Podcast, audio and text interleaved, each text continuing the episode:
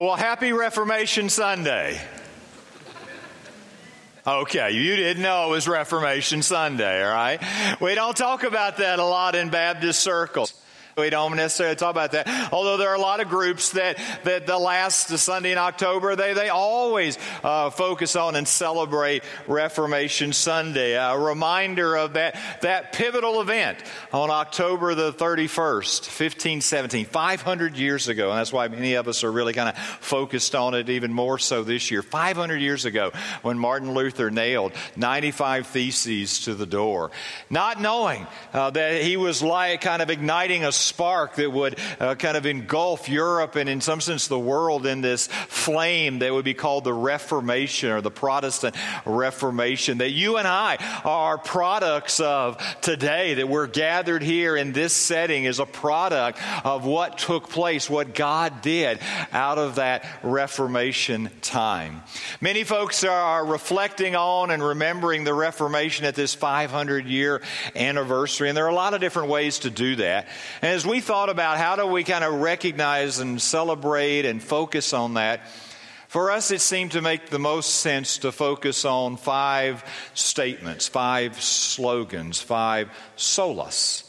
Those come from, from the Latin phrases that emerged uh, during or right after the, this uh, Reformation period that kind of encapsulated the core teachings of the gospel message, the core teachings of, of the, the Reformation, of, of Scripture itself. Sola Scriptura. Scripture alone. We looked at that last week, kind of that foundational piece along the way. Next week, we're going to look at the sola gratia, grace alone.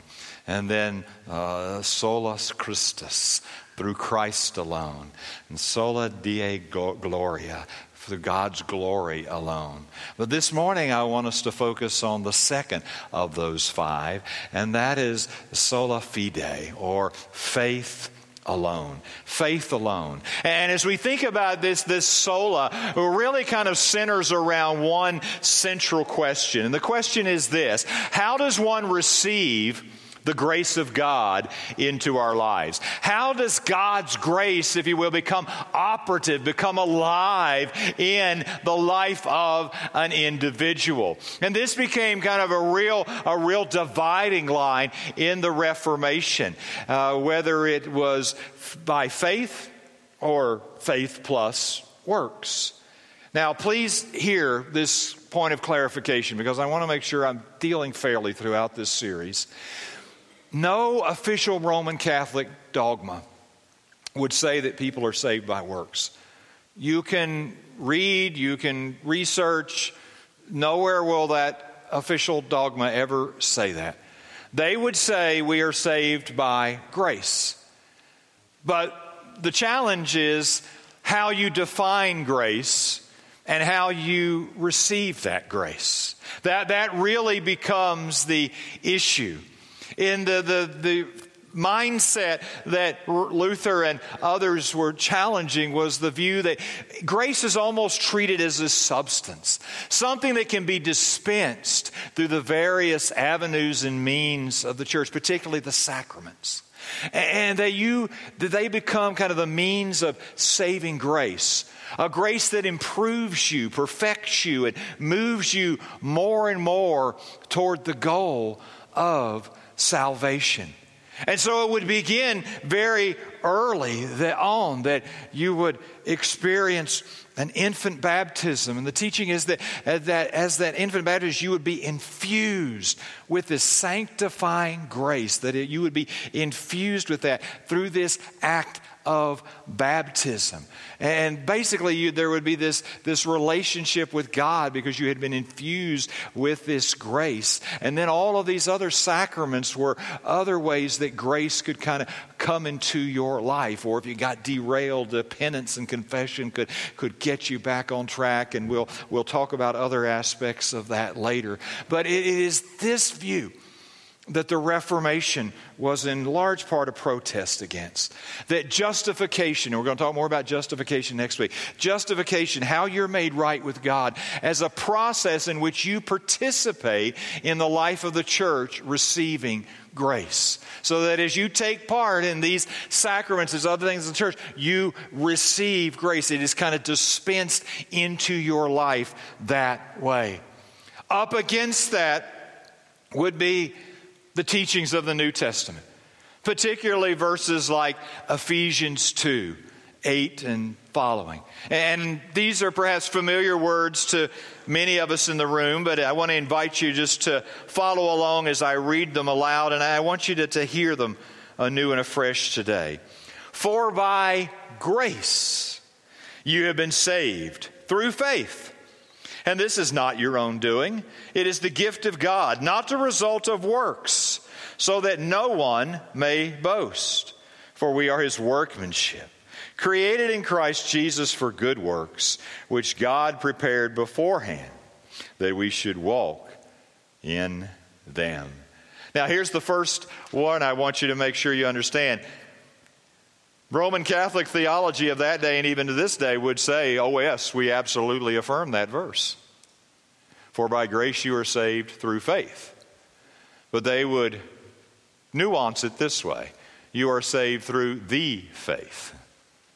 The faith of the Roman Catholic Church. So, as did you kind of connect to that whole system, then that grace is dispensed to you. Martin Luther and others, as they studied God's Word, began to, to realize that, that that that is not how we are connected to, how we receive God's grace. It's not faith plus works, but it is grace through faith. Faith and faith alone. But that raises an important question because this is where I want to spend the bulk of our time, not, not necessarily continually drawing distinctions, although we could certainly do that for a long, long time, but, but to say, well, what is it that we truly believe? What is this, this faith that stands alone as the, the way that we receive God's grace into our lives? Said another way, what constitutes true saving faith? What is it that makes up true true saving faith. And I want us to think about it in terms of three components. They are certainly interrelated and connected, and to have genuine saving faith, you can't have just one or even two, that all three need to be a part of that equation, if you will, that makeup of genuine saving faith. The first component is, uh, well, let's, let's see what Mark Twain says about faith first. Faith is believing what you know ain't so, right? Now, that, some of you are saying, is that really what it is? No, no, that's not, that's not. But that is oftentimes how we talk about faith in our culture, right? We talk about blind faith. That faith is like make believe, it's fantasy, it's believing something that you know isn't really true. That's not biblical faith. Biblical faith has three components, and the first is a knowledge, a knowledge of the gospel. The Bible never calls us to a blind faith. It calls us to a faith that is informed by knowledge. It is not a blind faith, but we are invited to step into the light, the light of God's truth, the light of the gospel. And so, genuine saving faith is not believing what you know ain't so, but it is building on what you know is so. And so, it requires a knowledge of the gospel. And the gospel is throughout, certainly, the New Testament 1 Corinthians 15 begins with this summation. Now I would remind you, brothers, of the gospel I preached to you, which you received, in which you stand, and by which you are being saved, if you hold fast to the word I preached to you, unless you believed in vain. For I delivered to you as of first importance what I also received that Christ died for our sins in accordance with the Scriptures and that he was buried, and that he was raised on the third day in accordance with the scriptures, and that he appeared to Cephas and then to the twelve, and then he appeared to more than 500 brothers at one time, most of whom are still alive, though some have fallen asleep. Then he appeared to James, and then to all the apostles, and last of all, as to one untimely born, he appeared also to me. Genuine saving faith begins with a knowledge of the gospel. You don't have to have a PhD in systematic theology, but it, it, begins with a, with a knowledge, a knowledge of what Jesus did for us that we could not do for ourselves, that, that Jesus came and God in the flesh and he, he lived and walked among us and he voluntarily, he, according to the purposes of the Father, went to the cross to die in our place. He was buried and he was resurrected. He rose again so that he could offer to us forgiveness of our sin and that, that resurrection was testified by by many, many, many people who were eyewitnesses to the resurrection of Jesus Christ. It's not believing in what you know ain't so, but it starts with a knowledge of what actually took place, what God did through Jesus Christ. And so, knowledge of the gospel is essential. Why do we want to take the gospel across the street and around the world? Because we know without a knowledge of the gospel, there cannot be genuine saving faith. Why are there men and women who, at this very moment, are imprisoned? They would rather be in prison than stop sharing the gospel. Why are people losing their lives, literally being killed, because they would rather put themselves in danger than not take the gospel somewhere? Because knowledge of the gospel is essential to saving faith. And so we must carry forth the gospel. But one very important aside knowledge alone is not saving faith. Knowledge alone is not saving faith. You can have read the Bible backwards and forwards. You can have bachelor's degrees and master's degrees and doctoral degrees. You could write books of Bible knowledge and theology and not be genuinely saved. Because knowledge alone is not saving faith. Sometimes people slip into this. Knowledge equals faith. It's a component of, but not sufficient alone. Knowledge alone is not saving faith. It needs two other components. And the second component we'll call intellectual assent. Intellectual assent, that there has to be not only a knowledge of this, but an agreement with this, that I not only know it, but I believe that it is true. I believe that it is true. So when John was putting together his gospel, he recognized he couldn't write everything that Jesus said and did, but he, he, he very specifically put some things in there with a purpose. But these things are written so that you may believe that Jesus is the Christ, the Son of God, and that by believing you may have life in His name. That, that it's not enough just to know about something, but that you have to uh, assent to it. You have to say, Yes, this is true. There is an agreement. I recognize this. I affirm this to be true. What the Bible says about me and my condition, what the Bible says about my need for Jesus Christ is absolutely true. And so I not only have to know about about it, but I have to agree with it. I have to have an intellectual assent. But now another caution is in order here. See, sincerity does not guarantee saving faith. Sincerity alone does not guarantee saving faith. That's why it is important to be coupled with knowledge of the truth. But what you believe has to be true. It has to be true. Simple, if goofy illustration, perhaps. Let's say that you, you, were, you were sick, sick enough that you required some type of medication, right? Now, you pick up this medication, whether it's over the counter or whether it's a prescription, and very sincerely, in all good faith, you take that medication, hoping it'll help heal you, right? You don't know who prepared it. You don't know who put it in the bottle. You don't know if the person giving it to you actually took it out of that bottle or switched it up. I mean, you, you've got a lot of faith components along the way, right? Now, if the medication is what it says it is and does what it says it's going to do, you're okay. But what if it's poison? Does it really matter how sincerely you believed that was good medicine if it was a lethal dose of poison? No. No. See, there are folks that say it doesn't matter what you believe as long as you're sincere. It absolutely matters what you believe. It absolutely matters. Jesus said, I am the way and the truth and the life. No one comes to the Father except through me. It absolutely matters what you believe. Sincerity is important, but sincerity in and of itself does not guarantee saving faith. I have to have a knowledge of the gospel. And the gospel has to be true. That's what the resurrection about is an affirmation of everything Jesus said and taught and did.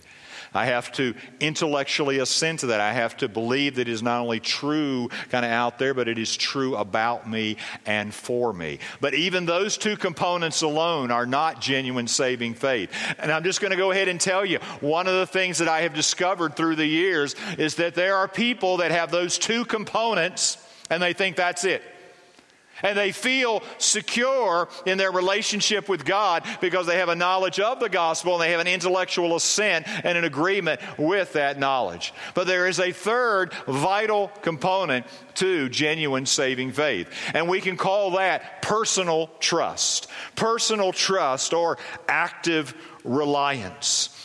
James, and we're going to come back to James in a few moments, said, You believe that God is one. You do well. Even the demons believe and shudder. They've got good theology. They don't have personal trust. You can know it and agree with it and not have it transform your life. At the beginning of John's gospel, we find these words But to all who did receive him, who believed in his name, he gave the right to become children of God. Not just those who agreed with it, but they, there was a personal receiving of it. Yes, they, they had to believe things intellectually, but they had to receive it. And of course, one of the most beloved passages, is John 3.16, For God so loved the world that he gave his only son, that whoever believes in him, not just believes about him, but believes in him, should not perish, but have eternal life. True saving faith in the end is belief in action. It's belief in action. It's believing that the gospel is true, but it is also active reliance or trust in Christ. Yes, I have to believe that the gospel is true, but I have to entrust myself to it. I have to actively rely on that. I have to come to that point when I realize my works are never going to be sufficient. My good deeds are never going to get it done. That I have to actively rely on and trust in the completed, finished work of Jesus Christ on the cross. Let, let me try to talk about it this way. Sometimes I've used a chair to talk about it. Let me this morning talk about an airplane. We have lots of pilots in the life of our church. Now, let's say today you wanted to get from Charlotte to Los Angeles, and you did all sorts of research. You've even gone online, you've seen videos. I mean, you, you know, you know all the reasons why intellectually planes should fly, right? The, how it works. Right? You, you, had reservations how this kind of metal and all this stuff can get up and stay up in the air, but you, you kind of, okay, I, I'm beginning to understand it. You've talked to other people who have flown all over the world safely. You have researched track records of your preferred airline and feel very comfortable. You personally know some pilots. You buy the ticket. You make your way through security. You get to the boarding gate. But is that going to take you from Charlotte to Los Angeles? No. No. It is not until you place your body in a seat on that plane and the door is shut and someone you don't know you don't know who built the plane. you don't know who's maintained the plane. You don't know who put the fuel in the plane. You don't know who's flying the plane. But you're trusting that all of those people are going to get you from Charlotte to Los Angeles. You are actively relying on them. In some sense, that's what it looks like to trust in Christ.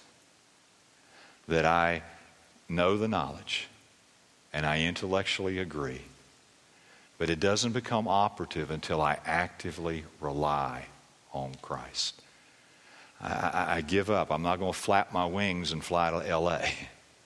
It's not going to happen by my own effort. I have to actively rely on someone else.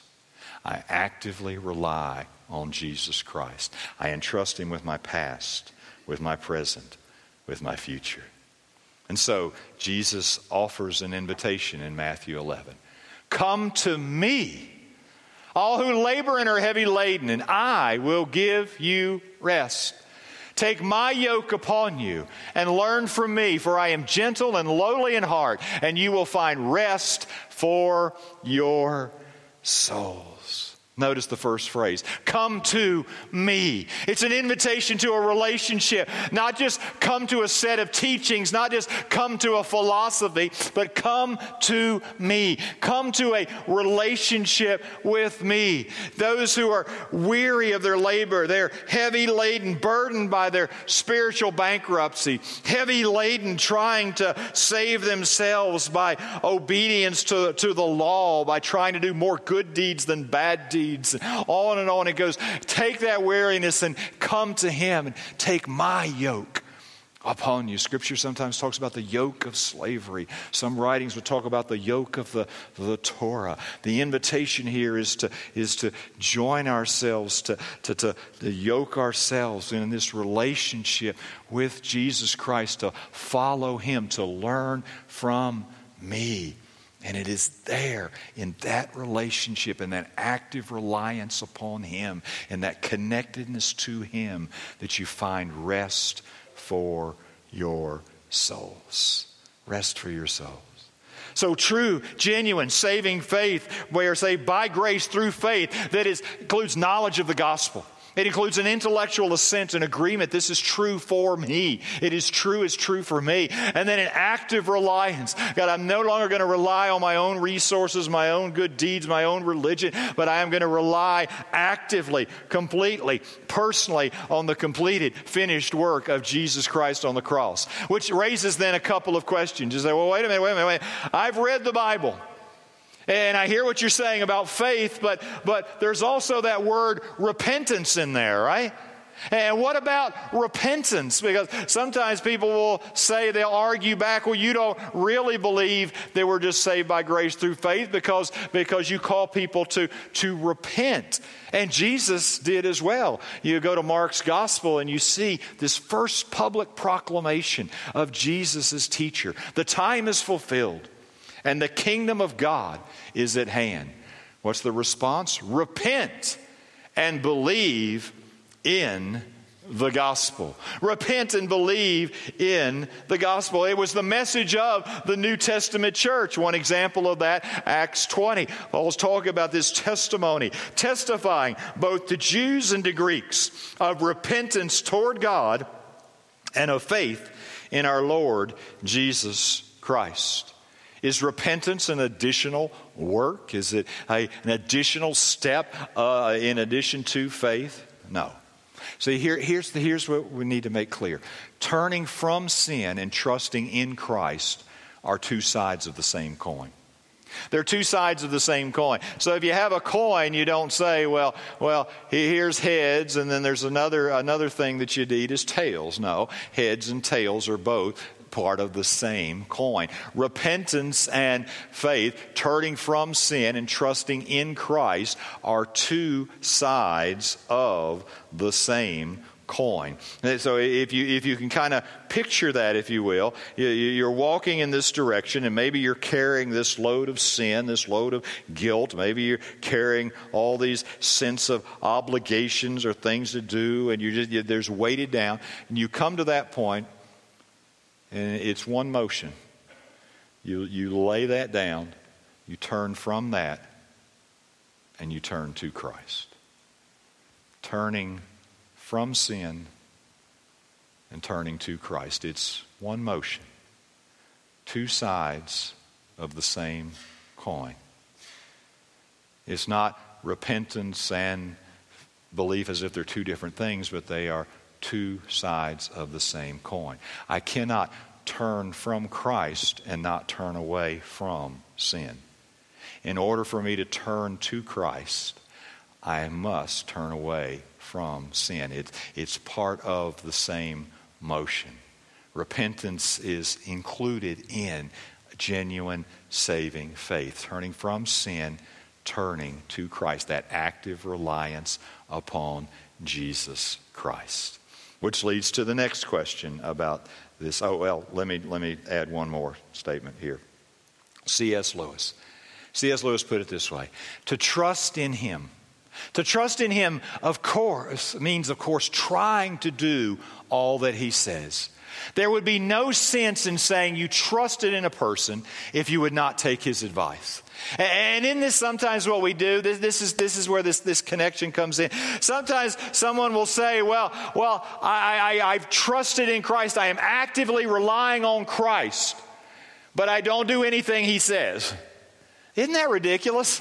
I mean, that's kind of like you paying somebody for medical advice or financial advice, and you go and, and you get all this information and all this, and somebody says, Do you believe what they said is true? Absolutely.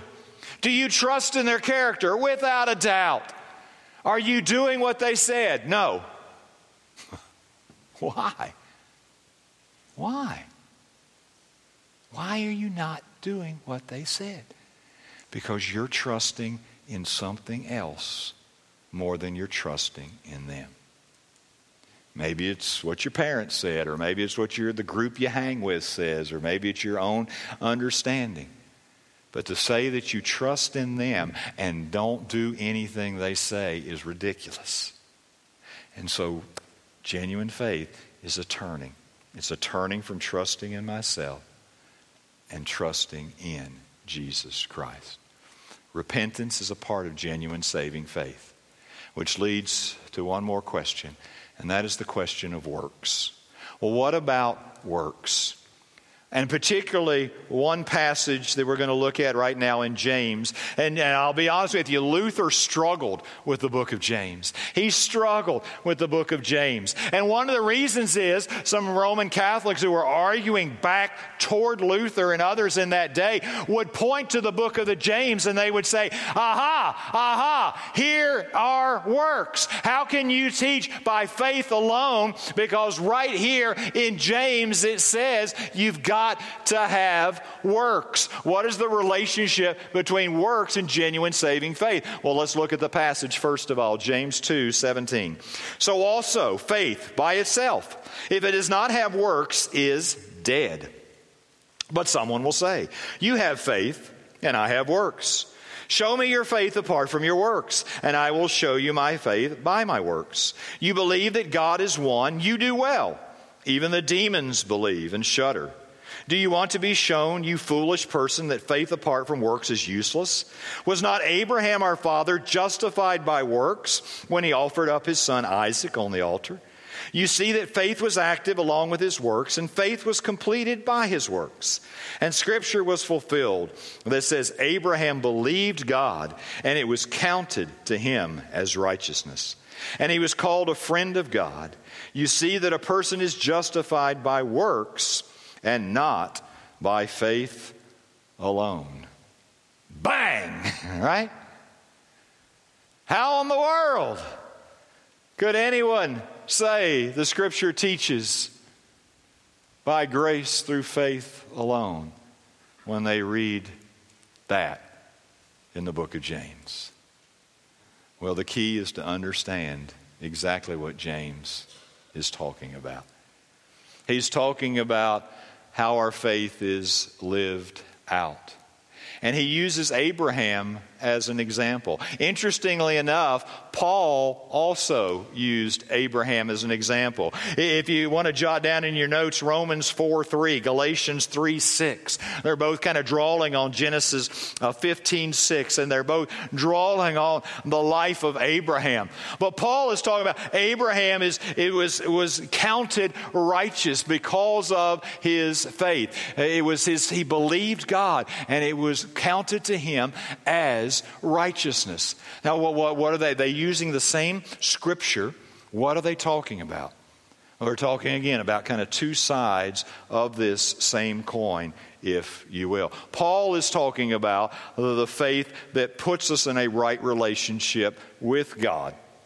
James is talking about how that faith displays itself in our lives. So, most particularly, James is talking about that episode where Abraham is willing to put Isaac, his son, the son of promise, on the altar.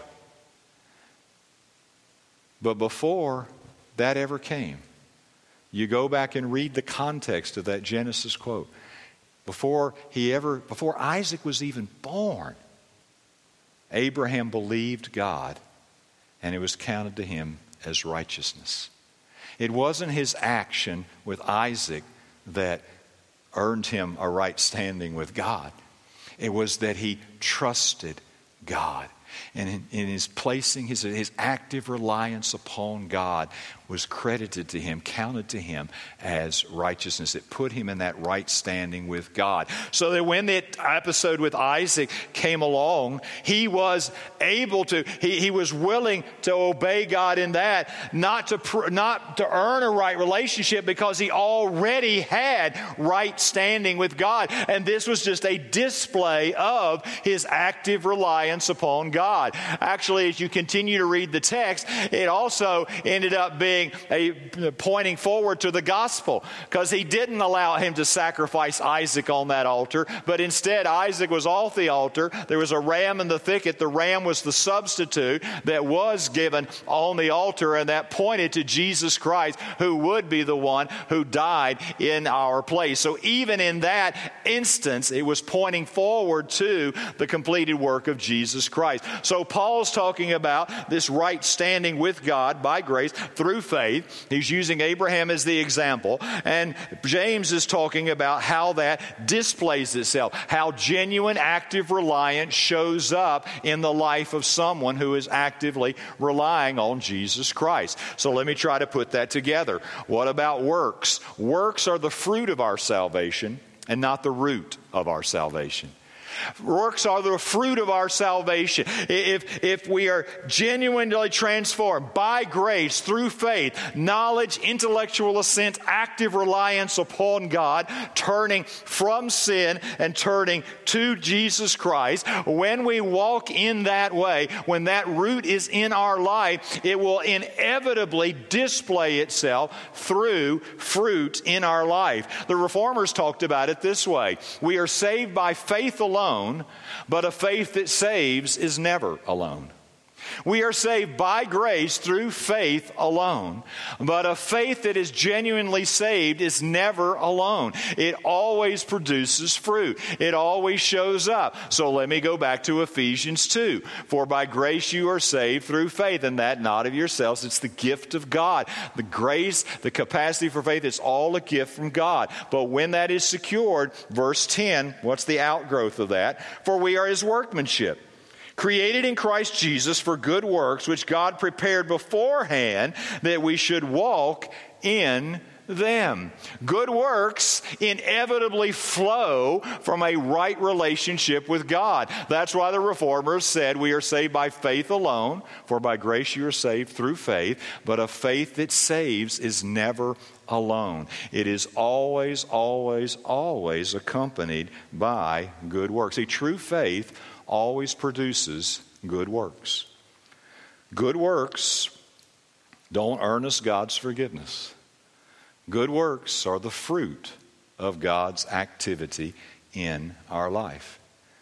The fruit of His grace in our life through faith. Sometimes when I'm talking with folks about this, they, they, they'll struggle in, in kind of a couple of different ways. Sometimes some, somebody's trusting in an experience. Well, I, this, is, this is my life today, but years and years ago, I walked an aisle. Years and years ago, I was baptized. Years and years ago, I was confirmed. Years and years ago, I, I prayed this prayer. Wonderful. We're saved by grace through faith alone, but a faith that saves is never alone. And so the question is where is the active reliance of your life today? Listen, I, I, I, I can't tell, I don't have the capacity to see somebody's heart.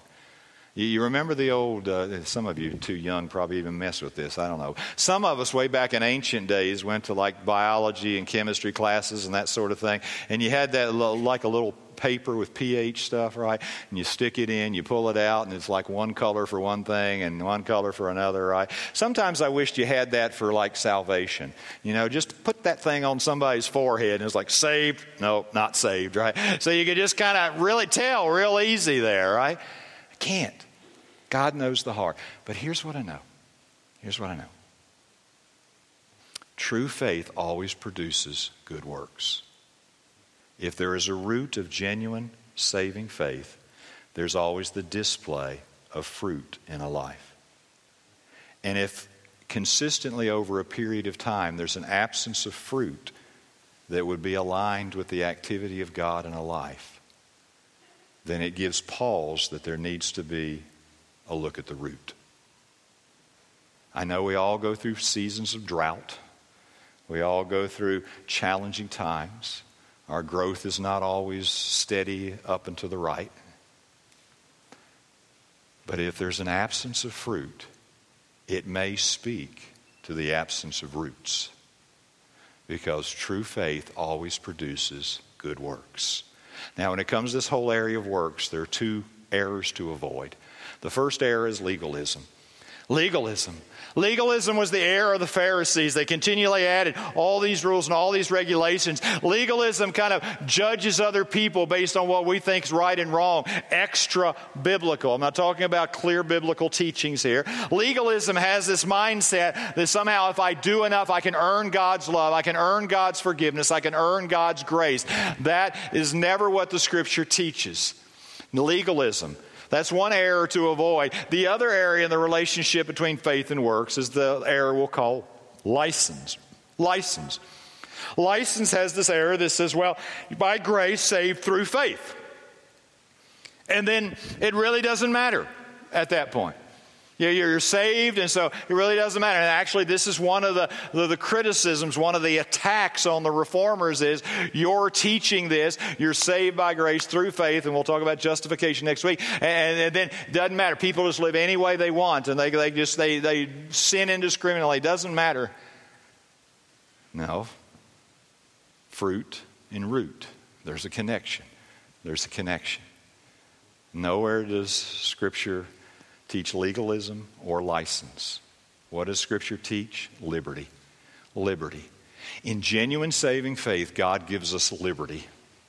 He gives us liberty, freedom from the penalty of sin, he freed him from the power of sin and ultimately from the very presence of sin itself. That's the liberty that we have in Jesus Christ. So that God frees me from this penalty of sin. I'm, I'm progressively being freed from the power of sin so that more and more my life is being conformed to the image of Jesus Christ, not to earn his forgiveness, but as the fruit of his forgiveness and grace in my life. And eventually I'm going to be free from the very presence of sin itself by being with him by His grace through faith. True faith always produces good works. Well, let me try to bring this together with another story out of Martin Luther's life, and maybe it'll help. Luther was an intelligent man. I think he had finished bachelor's and master's degrees at age 13. He got them just as, as quickly as university would allow. 19, uh, 15, excuse me, 1505, his life took a dramatic turn. 21 years old. Luther was fighting his way through a severe thunderstorm on a road to Erfurt.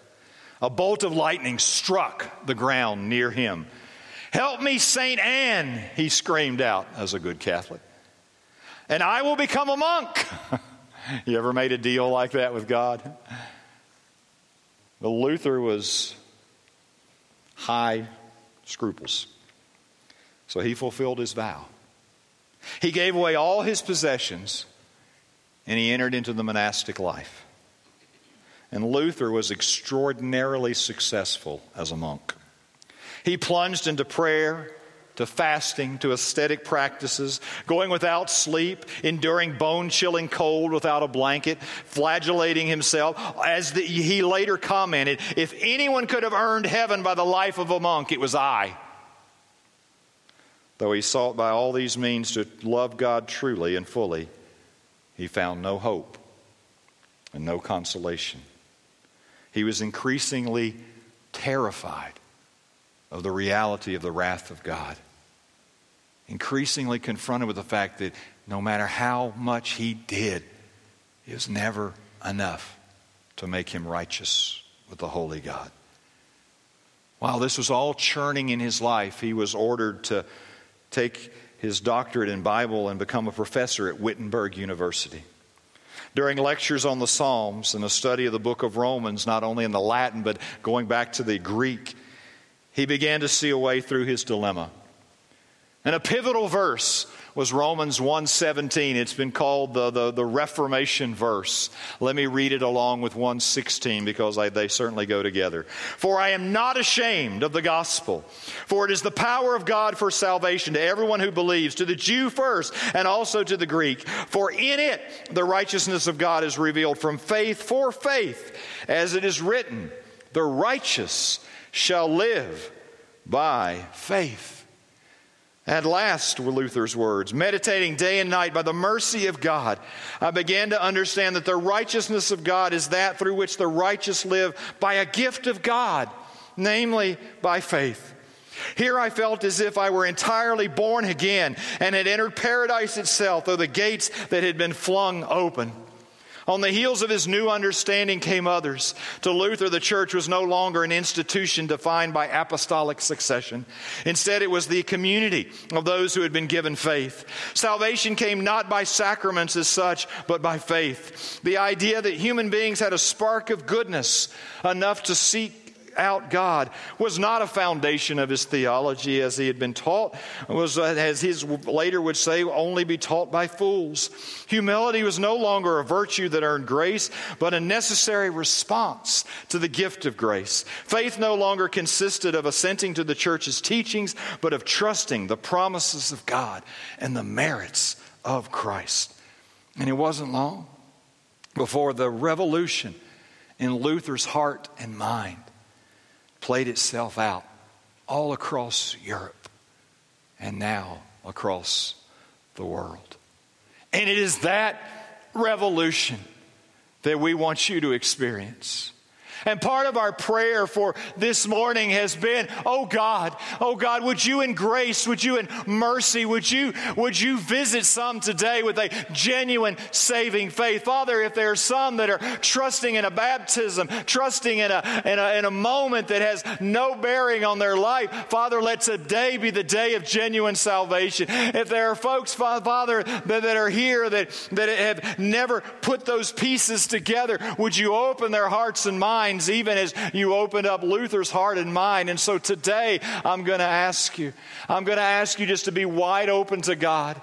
And I'm not trying to get anybody to doubt a salvation, but I want everyone to be assured, assured of a saving relationship with God that only comes through faith in Jesus Christ, in Christ alone.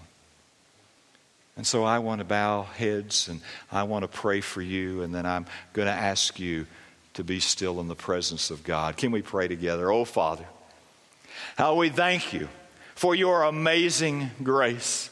Father, we thank you that it comes to us by faith, and even the capacity for faith is a gift of grace from your hand. And Father, I pray today, Lord, as we've been praying now for, for days and weeks, Father, I, I pray that today, Father, would be a breakthrough day, that today would be the day of salvation. Father, that, that today you, you, would, you would speak to a heart, you would speak to a mind, you would speak to a life, Father, that today would be the day when someone turns, they, they turn from trusting in self. They turn from trusting in, in religion or trusting in good works or, or whatever it may be, or the fact that they're better than their neighbor. Father, that today would be the day that they recognize spiritual bankruptcy before you. And that their only hope is in Christ and Christ alone. through faith. And Father, let today be the day of genuine saving faith. Father, today draw men and women, draw a student, draw a child, draw people to yourself. Lord, I pray, I pray for some that may have even a false sense of security today. Father, I pray for a breakthrough. Lord, I pray that today you would, you would help them to, to, to not just have, have a mere intellectual uh, uh, belief or a knowledge or uh, enough religion to be inoculated against the real thing, but Father, today in grace you would break through and they would see not only the fruit of their life, but Father, they would look deep to the root of their life. And today would be the day that you touch turn them from a false trust to a genuine faith in Jesus Christ. Oh, Father, let today be the day of your salvation. Now, I'm just going to ask you right now just to be still for just a few moments more in this room in the presence of